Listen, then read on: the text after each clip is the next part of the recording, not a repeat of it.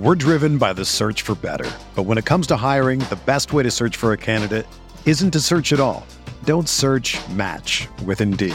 Indeed is your matching and hiring platform with over 350 million global monthly visitors, according to Indeed data, and a matching engine that helps you find quality candidates fast. Ditch the busy work. Use Indeed for scheduling, screening, and messaging so you can connect with candidates faster.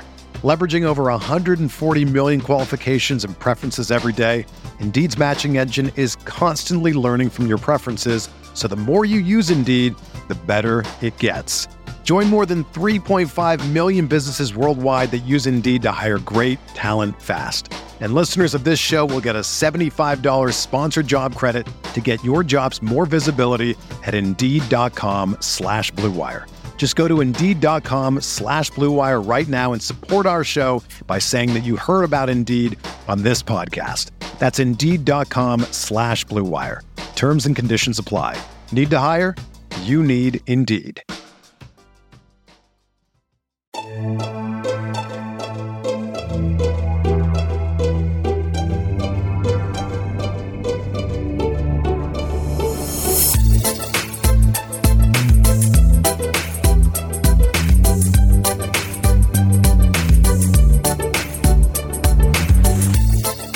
There, Knicks fans. How you doing? It's your boy John of Jonathan Macri with you for another episode of the Knicks Film School podcast. We continue to work our way through the dog days of August, but fear not. Good content never stops. No, no, no. As Andrew looks longingly into the camera. Um, today we got a good episode for you. you you caught me admiring not even admiring just realizing my tan that's all That's what you were looking. yeah i don't look at myself literally ever except when i'm on these podcasts We were so I- I, was just looking oh my gosh i'm dark i, I look like a kardashian There You are. I. I'm probably dark too because I was outside all day. Anyway, uh, our guest today, uh, first time guest Jacob Rude. So Jacob Rude uh, covers the Lakers for Silver Screen and Roll, which is the uh, great SB Nation blog about the Lakers. Uh, I felt it was important to discuss an actual piece of news because uh, I don't think we've talked about it on the show, but news did drop uh, a couple days ago that the Lakers had tried to perhaps get in on uh, trade discussions between the Jazz and the Knicks as a third team, perhaps finding a way to dump Russell Westbrook onto Utah, uh, and perhaps getting some players from the Knicks. So we talked about every different kind of machination. Uh, we went through how certain Knicks would fit on the Lakers. We went through some possible trades and different things. What's going on in Lakerland? How desperate they are to make a move? What alternative options they have? We we went through it all. Uh, really good conversation. If you want to know how the Lakers might factor into the Knicks offseason, which of course uh, is just never ending. Uh, so I think that's it. Without further ado, here is my conversation with Jacob Rude. Joining me now on the Knicks Film School podcast, first time guest. Happy to have him to uh, commiserate about another, a different high profile team in a, in a major market that uh, perhaps had a less than pleasant year. Um, and uh, yeah, we're we're in the news together a little bit, so we'll, we'll get into all that. Um, he is both a writer and a podcaster for Silver Screen and Roll, which of course is the uh, Lakers blog on SB Nation. Uh, Jacob Rude, what's going on, man? How you doing? Hey, uh, not much. Uh, we're in the dog days of summer, so not a ton to talk about. But yeah, it was certainly an uh, an interesting year for the Lakers, and then a somehow even more interesting off season. I well, let's let's start. I yeah, you know what? Let's start with the year because um, for me, when I think about the Lakers now, it, like everything kind of leads back to Russ because I just find Yeah. the story to be a fascinating one. Um, and and I will fully admit, as someone who has uh, whose team that they follow has been the car accident many times over the last twenty years. As I travel down the roadway and I get to see another car accident, I'm like, "Oh, look, that's not us." I'm gonna look over there. So, um, I, I'll go back and just like a year ago, and I'll ask you, like, when you guys got Russ, like, what was your, what was your thinking at that time? Were you like for the move? Were you like, you know, iffy? Um, it it was mixed emotions. I I didn't hate the move necessarily, and I could see a pathway for it working. I wasn't crazy about them uh, trading as many kind of contributing pieces as they did, but the Lakers have really wanted this three star type of roster since Rob Pelinka's gotten there, really. So it kind of felt inevitable. So you kind of like talk yourself into it.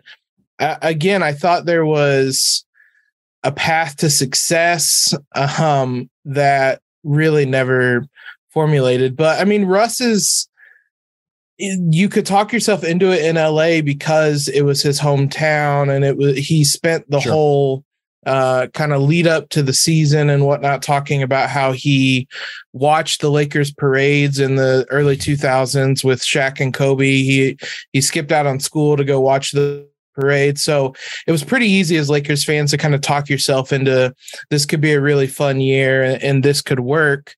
What we got was uh, neither fun nor something that worked.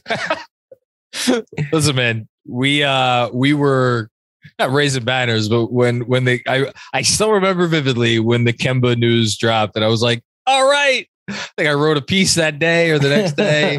Finally, we have a point guard. You know, it was all you know, it was all uh, gumdrops and candy canes for about two games. Um, and then we lost to the Magic, and then the rest of the season ensued.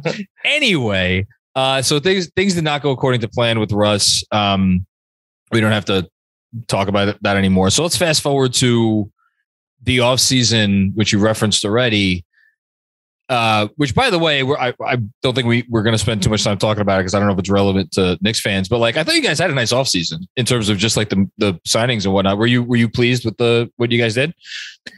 Yeah, I mean, it definitely feels like they learned from the mistakes of last offseason where they signed yeah. a, a whole bunch of veterans and then they went 180 degrees the other way and signed a whole bunch of young guys. But uh, the pieces to make sense. It, it filled some holes. It kind of goes with uh, what Darvin Ham had been talking about, wanting to play a, a four out one in type of style. So uh, it the pieces made sense and, and, it's not a bunch of 35 year olds that are going to be incapable of playing back to back so uh, i guess baby steps in that regard. Yeah i um i'm really not i don't want to get off on a tangent. I'm curious to see how how lonnie walker does because mm-hmm. he's a guy that i had like wondered who if if someone was going to maybe take a chance on him with a significant payday and you guys got him on the I think on the cheap. So yeah. um yeah, I'm excited to see what he does. Anyway, um I digress. So when the offseason started, which is I guess now, I mean, Jesus, it's oh, it's been a while, several months mm-hmm. for both of us. Were you what was your expectation, if any, as far as like they were going to try to move Russ, they would be successful, they would they would try and fail. Like, what, what was your mindset? Yeah, I mean, starting with Russ's exit interview, uh, it was pretty clear this was pretty much completely untenable. What was? Um, could you um, just inform? Because I, I actually, mm-hmm. I, I vaguely remember it, but I don't remember specifics. Yeah, he just threw everybody under the bus. um, oh, he okay. he uh, blamed Frank Vogel for various things, which at that point Vogel was already fired. Uh, he spoke about LeBron and AD not letting Russ be Russ. He spoke about uh, the front office under the bus for I, I honestly can't remember. I just remember sitting there watching him just blame everybody but himself for why the season was a failure. And he was asked, like, well, how do you feel you did? And he said, well, I didn't average a triple double, so it wasn't a successful season. Did you really say that? Earnestly, 100% oh, said that.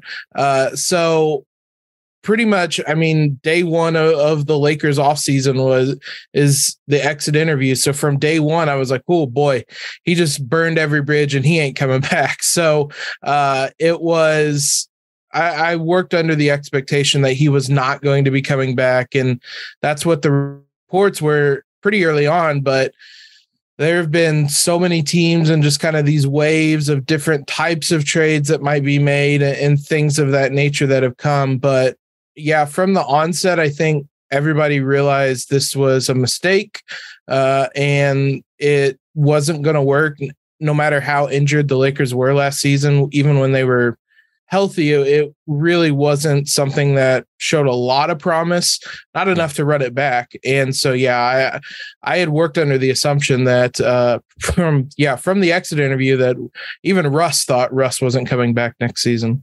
That wow, that um, I I actually didn't didn't realize it was it was that it was that clear clear cut in terms of what he was saying. Uh, so just so you are aware of like where I'm coming from from a Knicks perspective. And Andrew, maybe actually you should jump in here because correct me if I'm wrong. Um, there was a there were I'm not rumors, but in terms of like segment a segment of the fan base, maybe even me at one point in time during a dark uh, night uh, in particular, that was like, hey, if they'll take Randle and Fournier for Russ, let's just do that and buy him out. Was that like pre trade deadline where that, that people started talking about that? That's a Bobby Marks thing that he put out into the world right before the trade deadline. Okay. And it was with the thought that the Knicks get their point guard. What it's evolved into now, and I'm, I'm, I'm sure you've you've heard this part of it, is that yes, Randle would be going back to the Lakers and it would be draft compensation that the Lakers would be giving up to help in a Donovan Mitchell trade.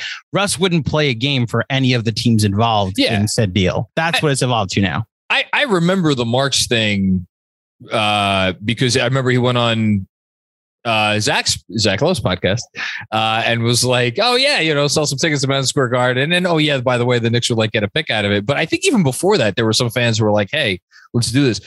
There, in any case, there may or may not be a former Knick that hosts a podcast on the Blue Wire Podcast Network that also suggested.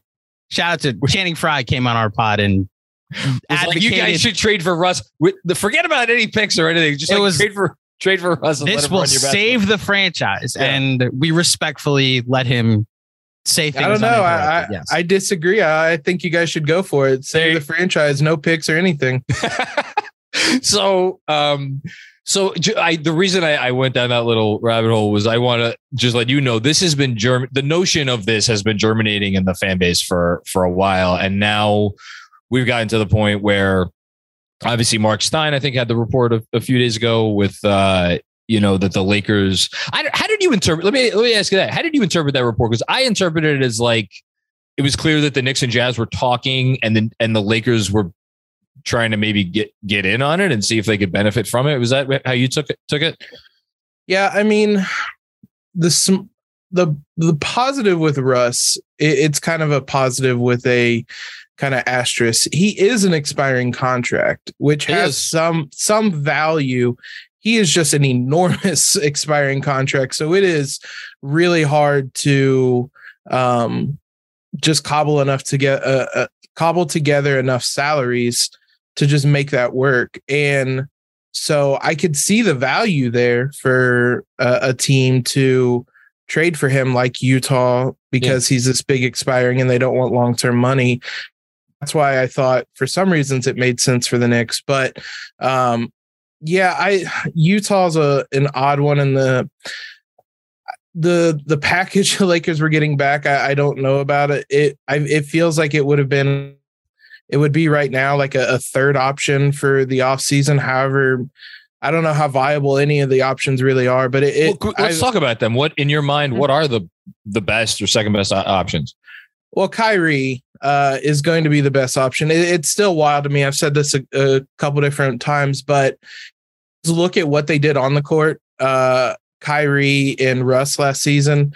Um, oh yeah, it's it's wild that, that this even feels like it's somewhat possible because Kyrie is still an incredible basketball player with a ton of, of baggage, but still an absolutely incredible player, and Russ is not. So the fact that the Lakers could go from Russ to Kyrie, even if it costs draft picks, uh, is is crazy to me. So I I have that pretty clearly number one, uh, and then I would say the the Pacers the Pacers deal. I was going to ask you about the Pacers deal. Okay, yeah, yeah so what, that would that, be and that was that Turner, Hield, and am I forgetting anybody?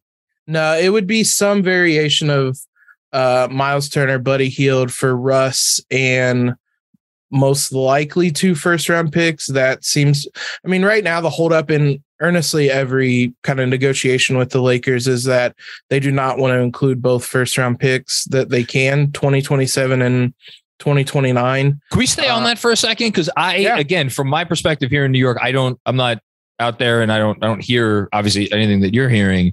I, I had been unclear about whether it was the Lakers were like just didn't want to talk future draft picks at all, or but now you're saying it's like if they could get a deal that they like kind of like the players coming back, they would do it for one of the picks, you think? Oh yeah, absolutely. One of the picks has been on the table. Uh the 2027 I believe has been on the table in every discussion, but it's been uh Russ 2027 and a couple second rounders because they're they're just adamant they don't want to include two first rounders. I mean, ultimately, kind of big picture, I think it's I would call their bluff. And I think it's the Lakers trying as long as they can to hold out and find a deal uh, because I don't think Russ, I, I don't think you can bring Russ back on the team next.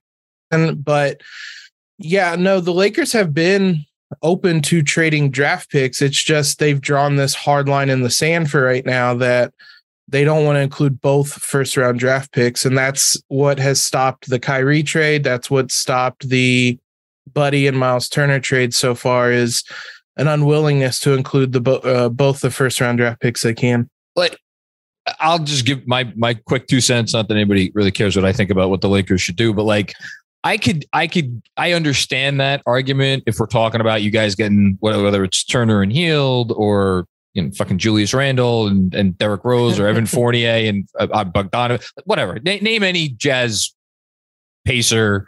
Uh, you want to throw the Hornets in there, like you know they were talked about as a possible roster. Like I get all that, but and I say this with Kyrie Irving, as Andrew could tell you, my least favorite person in the NBA.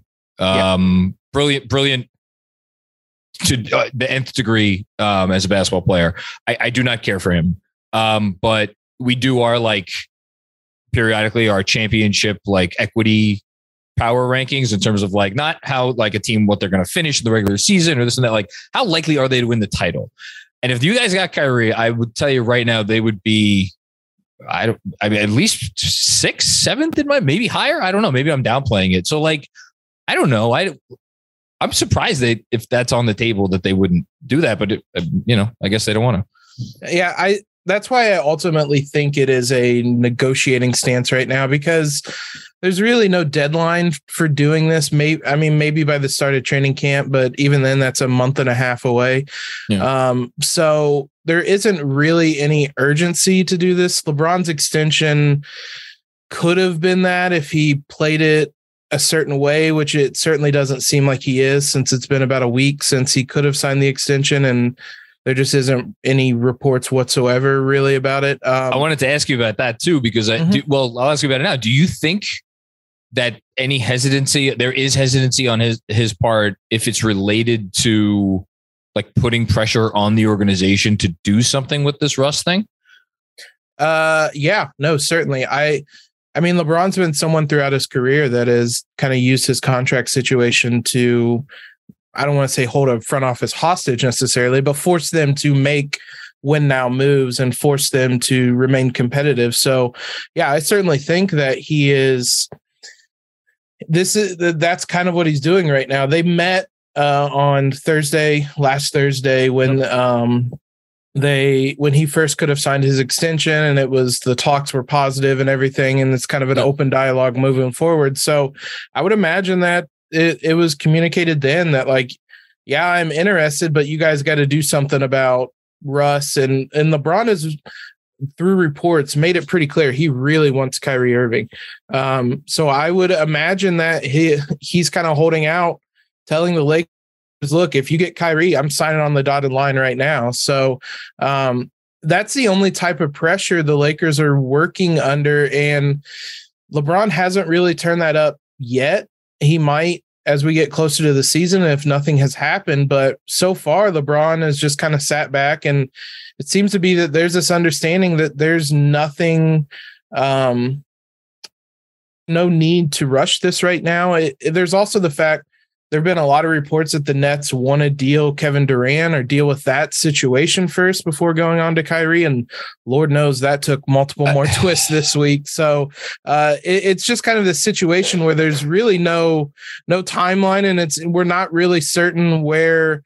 Um, I mean, I guess training camp is the deadline right now to I, to maybe get this done. Like from our perspective, with the because obviously we're we're dealing with the Donovan Mitchell thing over here. Like I think, I think at this point, most Knick fans are like, okay, well, I guess training camp is like the next dead, like not deadline, official deadline, but like you know unofficial yeah. deadline. And there and there's been you know various reporting out there that maybe you know that's that's when the pressure really gets on when they're on the doorstep of training camp. But like, it's just it when you think about it and you think about how these are and I don't know if I've actually openly like phrased it this way, but like two of when you when you consider Durant and LeBron, two of the I don't know three or four preeminent power players in the league as far as like players. Mm-hmm. Playing for well, one is playing for the marquee franchise, and the other is playing for a major franchise in a in a major market. And then you have the Knicks, another major franchise in a major market, who tied up in all this as well. And then you could throw in the Jazz and like a couple other um, a couple other teams who, who may get roped into this. It it is it feel, but it does feel like there has to be a first domino, and I I guess that's Durant, but I I mean who knows? I don't, I don't know. Yeah, and that's kind of been the the thing is that the is that the the reports have said the Nets want to deal with Durant first, but I have no idea what's going to come of that. And I don't think anyone uh, does. yeah. So it's like we want to deal with Durant first. And it's like, what does that entail? Because like I don't know that there's going to be a conclusion to this before the season starts. So I don't know.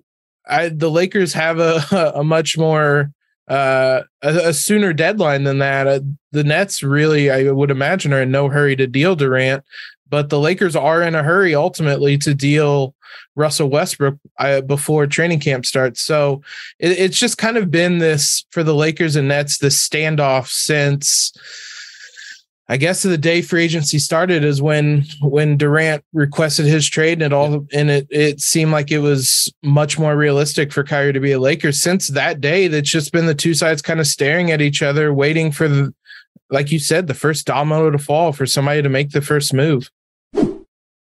If you're a basketball junkie, then you know there's no better time of year than the NBA playoffs. Twice a week, JJ Redick is cooking on his podcast, The Old Man and the Three. He has guys come on in all stages of their careers to talk about the league and share stories you won't hear anywhere else, including Devin Booker on why he talks so much trash, Ray Allen's epic free throw competitions with LeBron in Miami, and the moment Tyrese Halliburton knew Pascal Siakam would be a good fit in Indy. In addition to player interviews, every Monday JJ breaks down the top three things happening around the NBA with unmatched analysis, not outlandish takes, and is often joined by masterminds of the game like Tim Legler to dive deep on rookie reports, trade breakdowns, and why is mean mugging now a tech. You won't find another outlet that covers the game as comprehensively and with such insight as JJ does it on The Old Man and the Three. Make this your companion podcast during the playoffs. Listen to The Old Man and the Three ad free on Wondery Plus or wherever you get your podcasts. We're driven by the search for better. But when it comes to hiring, the best way to search for a candidate isn't to search at all. Don't search match with Indeed. Indeed is your matching and hiring platform with over 350 million global monthly visitors, according to Indeed data, and a matching engine that helps you find quality candidates fast. Ditch the busy work. Use Indeed for scheduling, screening, and messaging so you can connect with candidates faster. Leveraging over 140 million qualifications and preferences every day, Indeed's matching engine is constantly learning from your preferences, so the more you use Indeed, the better it gets. Join more than 3.5 million businesses worldwide that use Indeed to hire great talent fast. And listeners of this show will get a $75 sponsored job credit to get your jobs more visibility at Indeed.com slash BlueWire.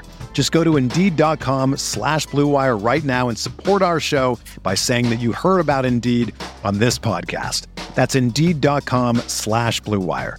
Terms and conditions apply. Need to hire? You need Indeed. So let's. I'm going to live in my fantasy world for mm-hmm. a minute, and and you're going to be forced to come with me.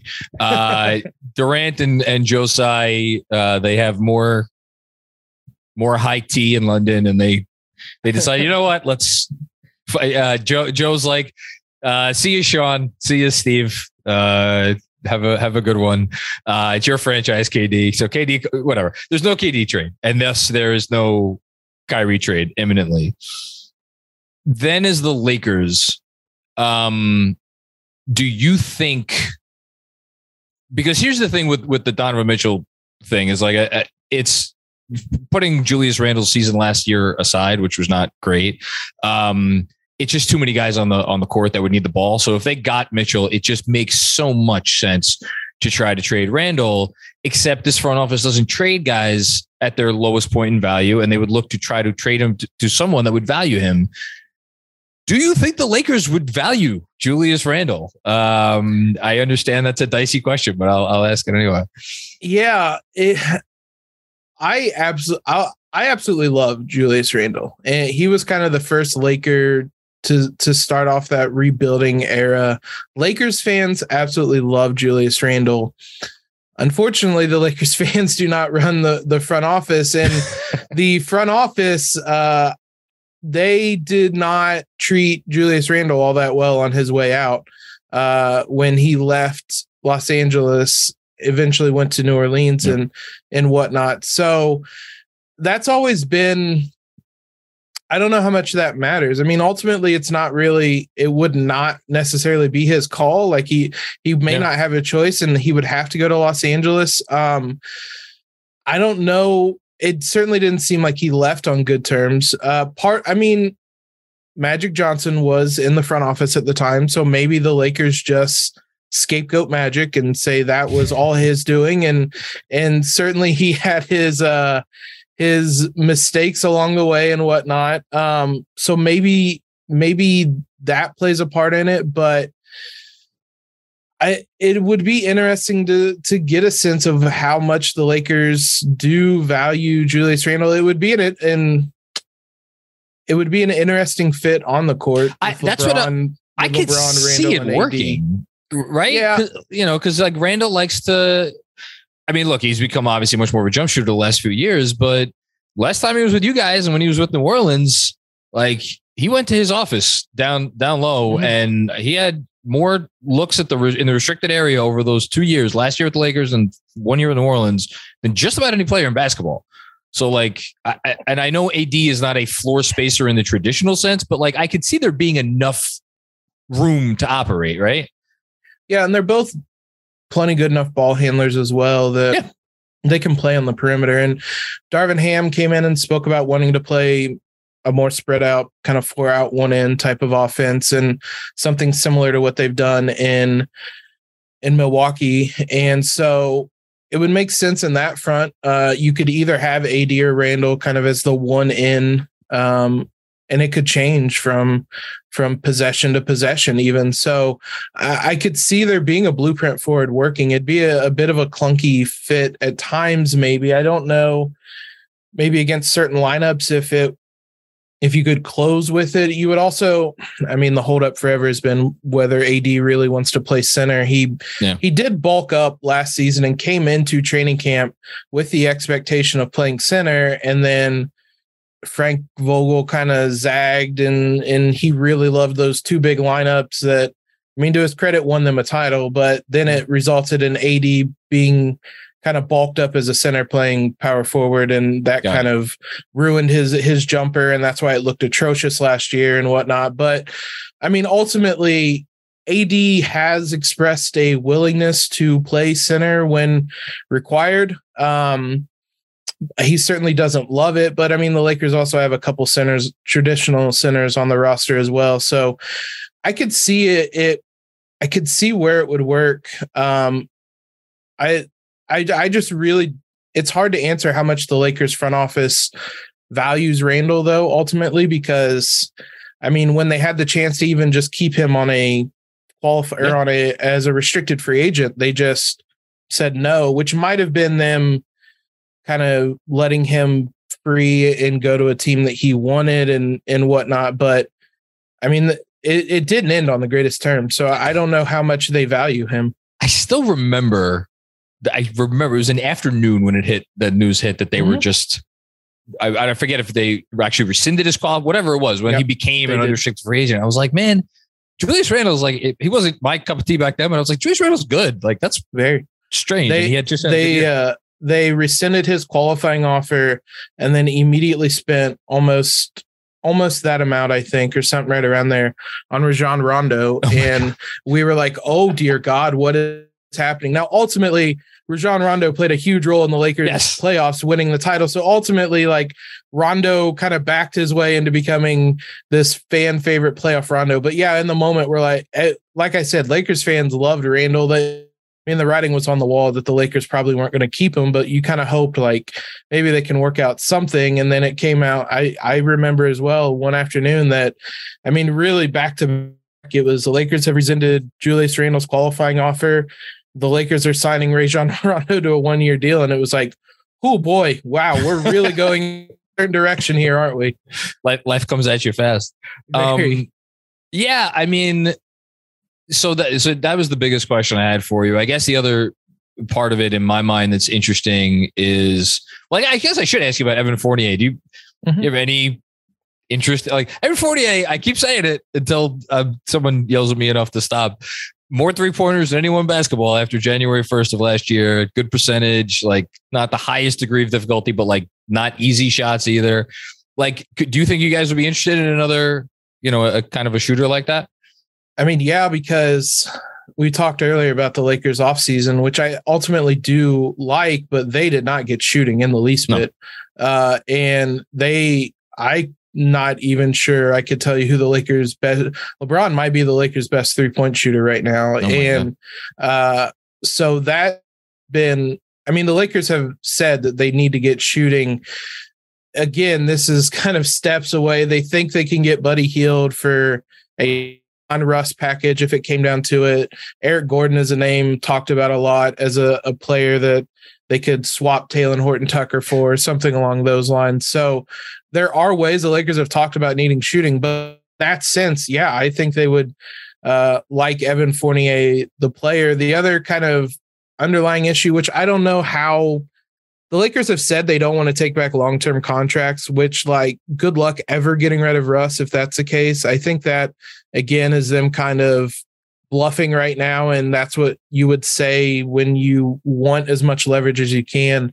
Um, but yeah, the Lakers don't have a ton of wings and don't have any sort of shooting. And that's two things that Evan Fournier is or does. So yeah, I think they would have interest in uh, Fournier. I mean, there are guys that the Lakers have had interest in as well. Derrick Rose has been someone that I, oddly the Lakers front office has desired for like years and years. So I, I, would assume I just kind of assumed if there's ever a trade with the Knicks that that Derrick Rose is going to be in it as well because I was, wanted him forever. Yeah.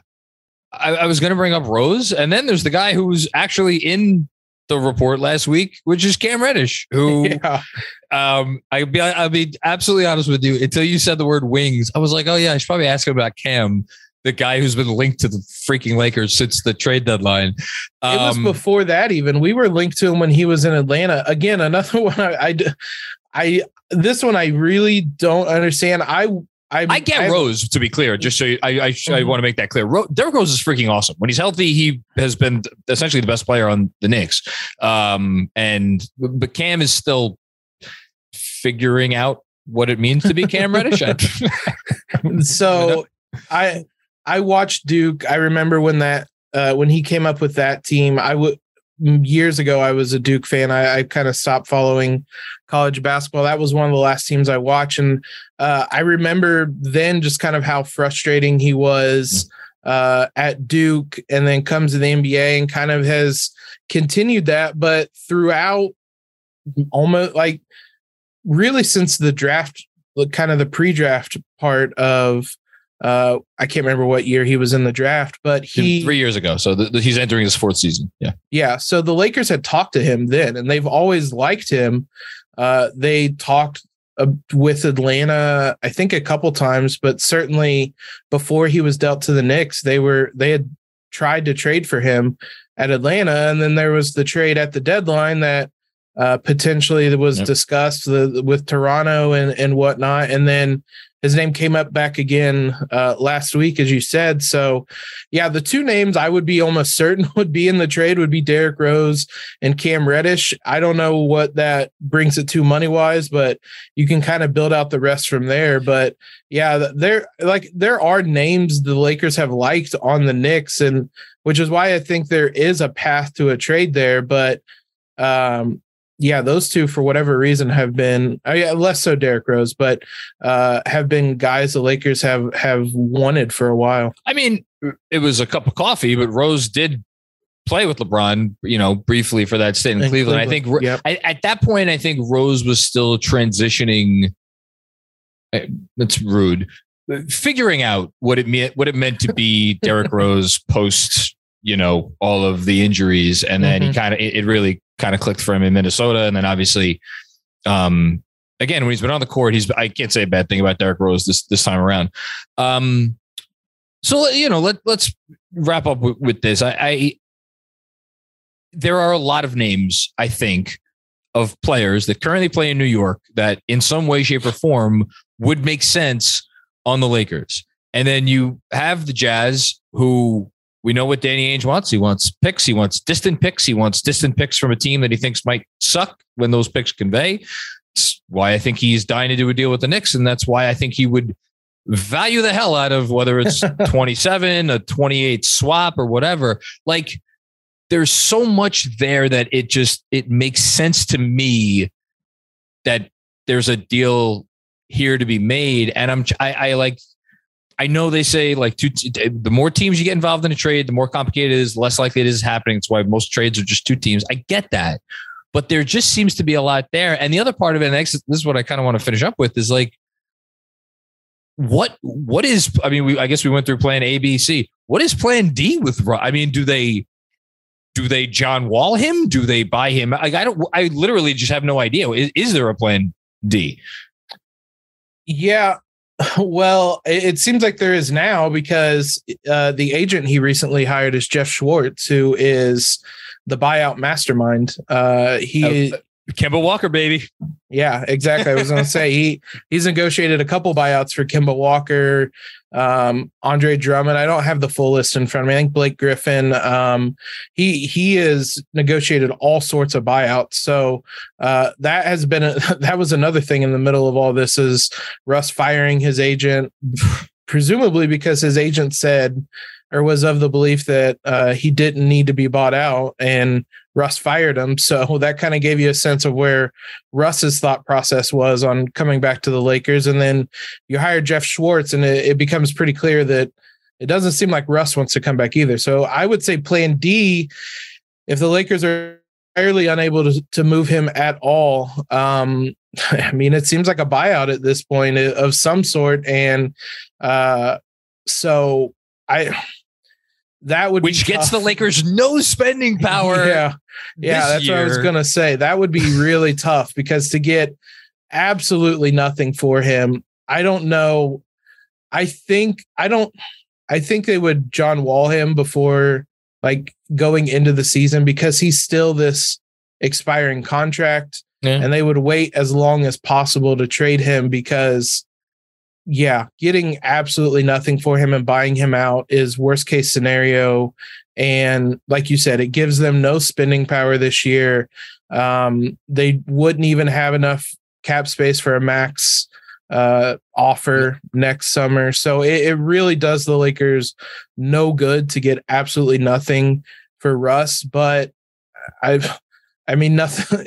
I, I, really don't know. Like nothing about this has went according to plan in the year Russ has been a Laker. So no. uh, maybe that's just destiny to to have this play out into the season, and and then you kind of add in that as long as Russ is kind of around and the Lakers haven't done anything with him, is LeBron going to wait to sign an extension and and create that distraction? So uh, I mean, I, as I was saying earlier, I don't think there's urgency right now on the Lakers, but that pressure is going to turn up real quick once the the season gets underway. If if Russ is still on the team and if LeBron hasn't signed a, an extension. I, I, lied. One last one, very quick though. Mm-hmm. In the on opening night, in the year of our Lord 2022, Russell Westbrook. Let's actually make it more fun. Let's say he gets bought out by somebody. What team do you think is is going to be like? Oh. We want us some Russ, baby. So I've thought about this and I don't have an answer. I earnestly don't either. It's it's been a discussion we've kind of had is what team would actually play Russell Westbrook because as we've said like if you're trading for Russ you're trading for Russ as an expiring contract. You're not trading yeah. for any on-court production. And I kind of equate it to what Melo kind of had to go through That's where yeah he I mean, Melo had to sit out of the league for a year to come to the realization that he couldn't play the way he had always played. And Russ is as stubborn as they come when it comes to how he wants to play. And there is no sacrifice, there's no changing that. Uh, that's why I kind of I appreciate what Darvin Ham has said in his couple months as uh, NBA head coach, but the idea that he's going to be the one to convince Russ to be this off-ball cutter that yeah. can play defense and and commit to all that is great in theory, but in practice, he would be the nth, nth coach, however many that have asked him to do that, asked Russ to do that, and it's never amounted to anything in the past. So I've kind of scoffed at that idea. Russ is going to be I mean, Russ is Russ. Like it, it's literally the moniker "Let Russ be Russ," and I don't think any team wants to let Russ be Russ in 2022. so, uh, I mean, the idea of him coming off the bench is going to be a non-starter to him too, because uh, it was a non-starter with the Lakers last season. Frank Vogel didn't bench him because he was afraid it would just entirely it would yeah. be an entire lost cause. So uh, he doesn't want to come off the bench. So I don't know if he's on a roster on opening day, opening night this upcoming season. I think there's going amazing. Yeah, there's going to have to be a little bit of a self realization that you're not the player you once were, and you're going to have to uh, kind of change some things up. Maybe an injury happens, and there's a situation that that comes available that Russ can step in and be something like himself. But the way he plays is it's it's just not efficient and it's not what what teams are looking for out of a point guard anymore. And he's this fascinating enigma that uh has some some moments still. Like he still can be a really good player but he has to do it in a specific type of way that he has no interest in doing. So it's a it's a wild thought but yeah i mean i I would be a little surprised. I know OKC people like the reunion story of that, but they're oh. not going to bring him in and put the ball in his hands over Shai or anything. So no. the only way that would work is if he's coming off the bench, but uh, I don't think he would like that. So it would I it would have to be some type of tanking team that try to sell tickets. Yeah, that I mean maybe Utah, depending on how much they blow things up, but I Danny I, Ainge going along with that. So I don't, man. I, I, I really don't know that he's going to be on a team on opening night. It's crazy. To, I I can't yeah. disagree. It's yeah, it's nuts though. Um, this was fun. Anything else we did? Anything I forgot about? Anything we didn't cover between these two storied franchises? one that has 17 championships and one that has not not 17 championships. no, uh, yeah, it's been a, a wild off season that yeah, it, it's lasted forever, and somehow there's still another month and a half to go of this. So, uh, and like I like we said, I don't know that anything's happening quickly. So, I guess buckle up and well, yeah, buckle for, up for, for, a, for a long ride. I guess. Um. Oh, let's end with uh, Andrew. Why don't you uh, pop in and, and finish us up here? Well, I just a question to put you on the spot predict what will happen. Uh, is Kyrie on your team on opening night? Is is Buddy Oof. Hield and Miles Turner on your team opening night? Is Julius Randle and or Cam Reddish and or Derrick Rose on your team opening night? Um, if I had to guess right now, I think I would still say Kyrie. Um, because I do ultimately think that the Lakers would put a second first round pick in there.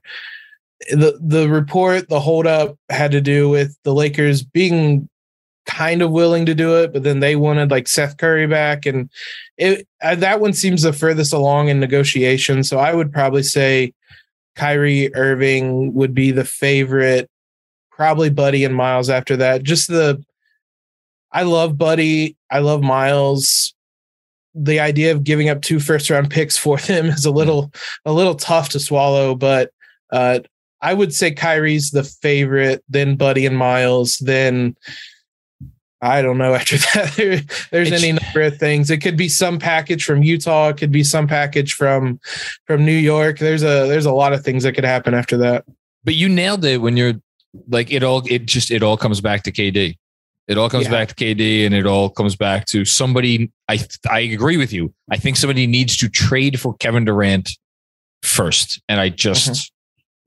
I don't see that trade out there in I, at all. Boston?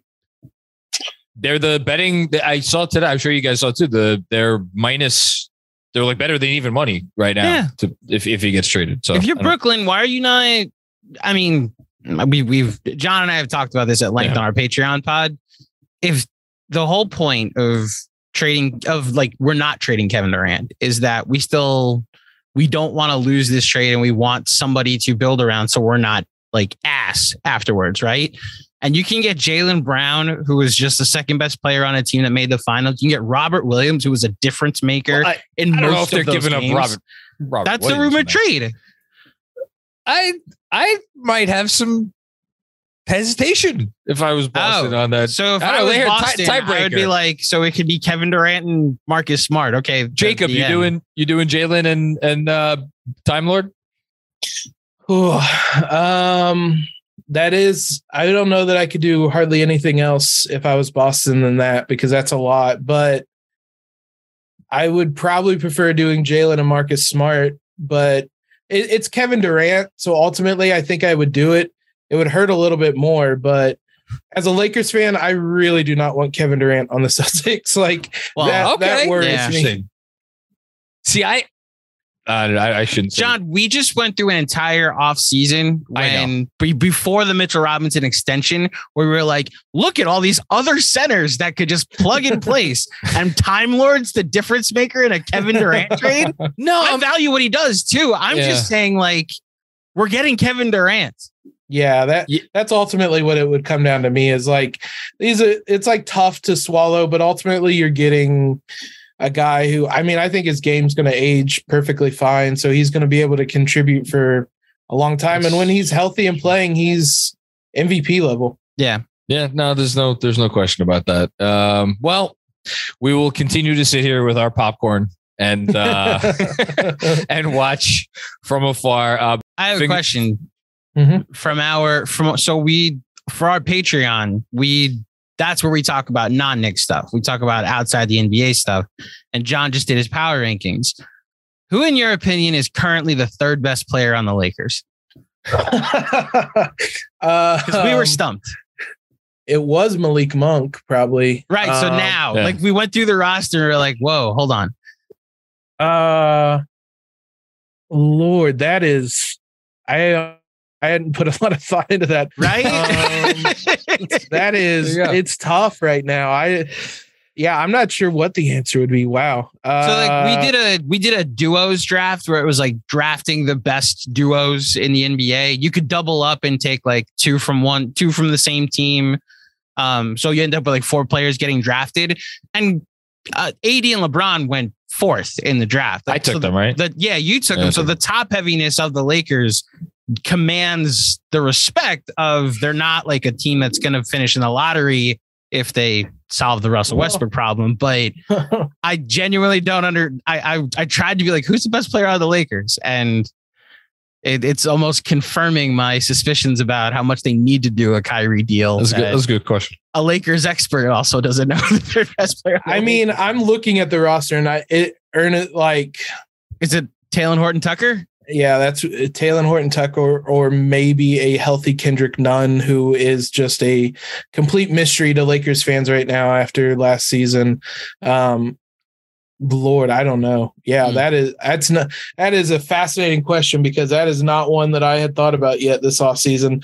Well, there's a free article idea for you. Before I let you go, uh, Jacob, just let the folks uh, listening know where they could find you and your stuff. Yeah, you can follow me on Twitter. It's just at Jacob Rude. Kept it real simple for you. And then yeah, I I do uh, Silver Screen and Roll writer over there, podcaster over there, and I mean, I don't think I do Locked On Hoosiers for Locked On Network. I don't think there's any Hoosiers on the Knicks right your, now. Your head coach. Yeah, I was about to say just well, Mike Woodson is the Woody. connection there. Yeah, yeah, Mike Woodson has been amazing at IU. We we absolutely love him there. So, uh, but outside of that, I, I I mean, it's a pretty big connection, but I don't know if there's any others right now. But yeah, we uh, I host Locked On Hoosiers. If you guys want to hear about what how Mike Woodson's doing over at Indiana. Listen, if you want to talk about a guy who has a pretty unanimous approval rating within the oh. Knicks fan base, like there, listen, there's this, if there's, if you're someone connected with the Knicks, there's, there's probably a segment of the Knicks fan base that doesn't like you. I don't know of anybody who doesn't like Mike Woodson. Mike Woodson's awesome. Yeah, everybody at IU loves him right now too. So he just has great approval ratings everywhere right there now. There you go. Uh, shout out to Woody. Uh, Jacob, you're the man. Thanks so much for coming on, bud. Yep, I appreciate it.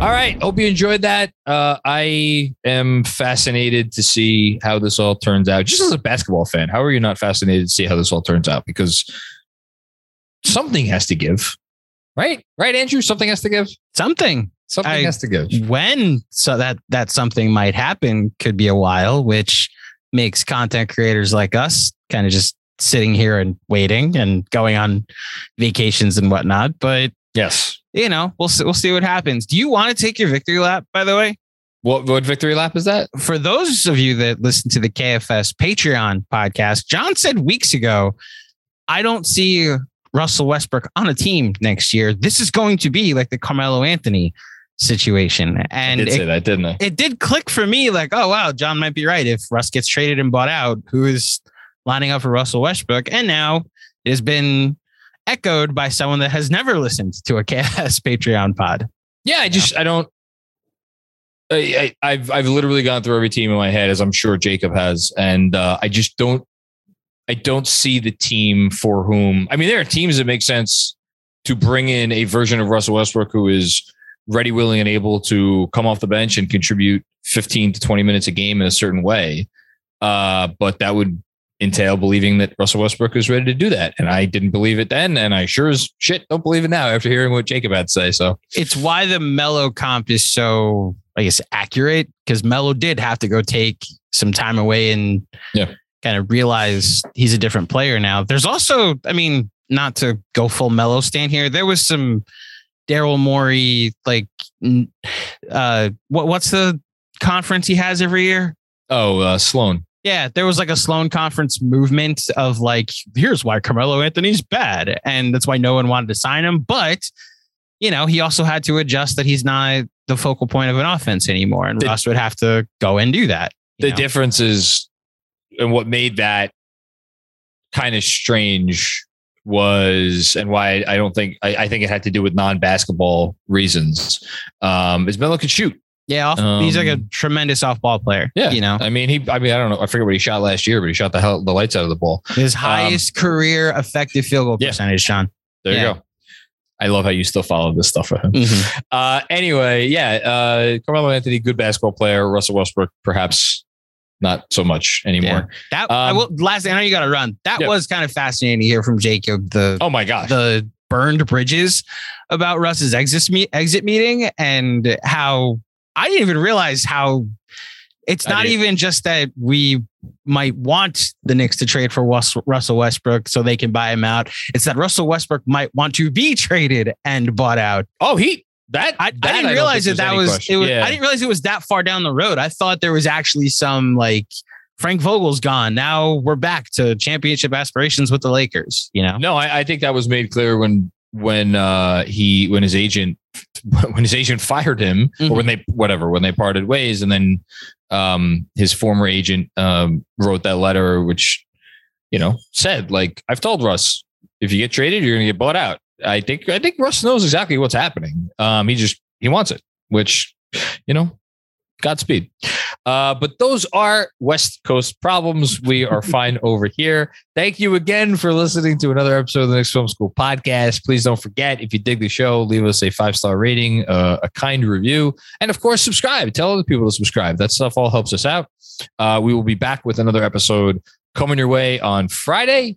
And then, of course, uh, third pick draft, right? That's what we're up to. Third pick draft third pick coming draft. your way after the uh, after the weekend. Uh, until then, take care. Talk to everybody soon.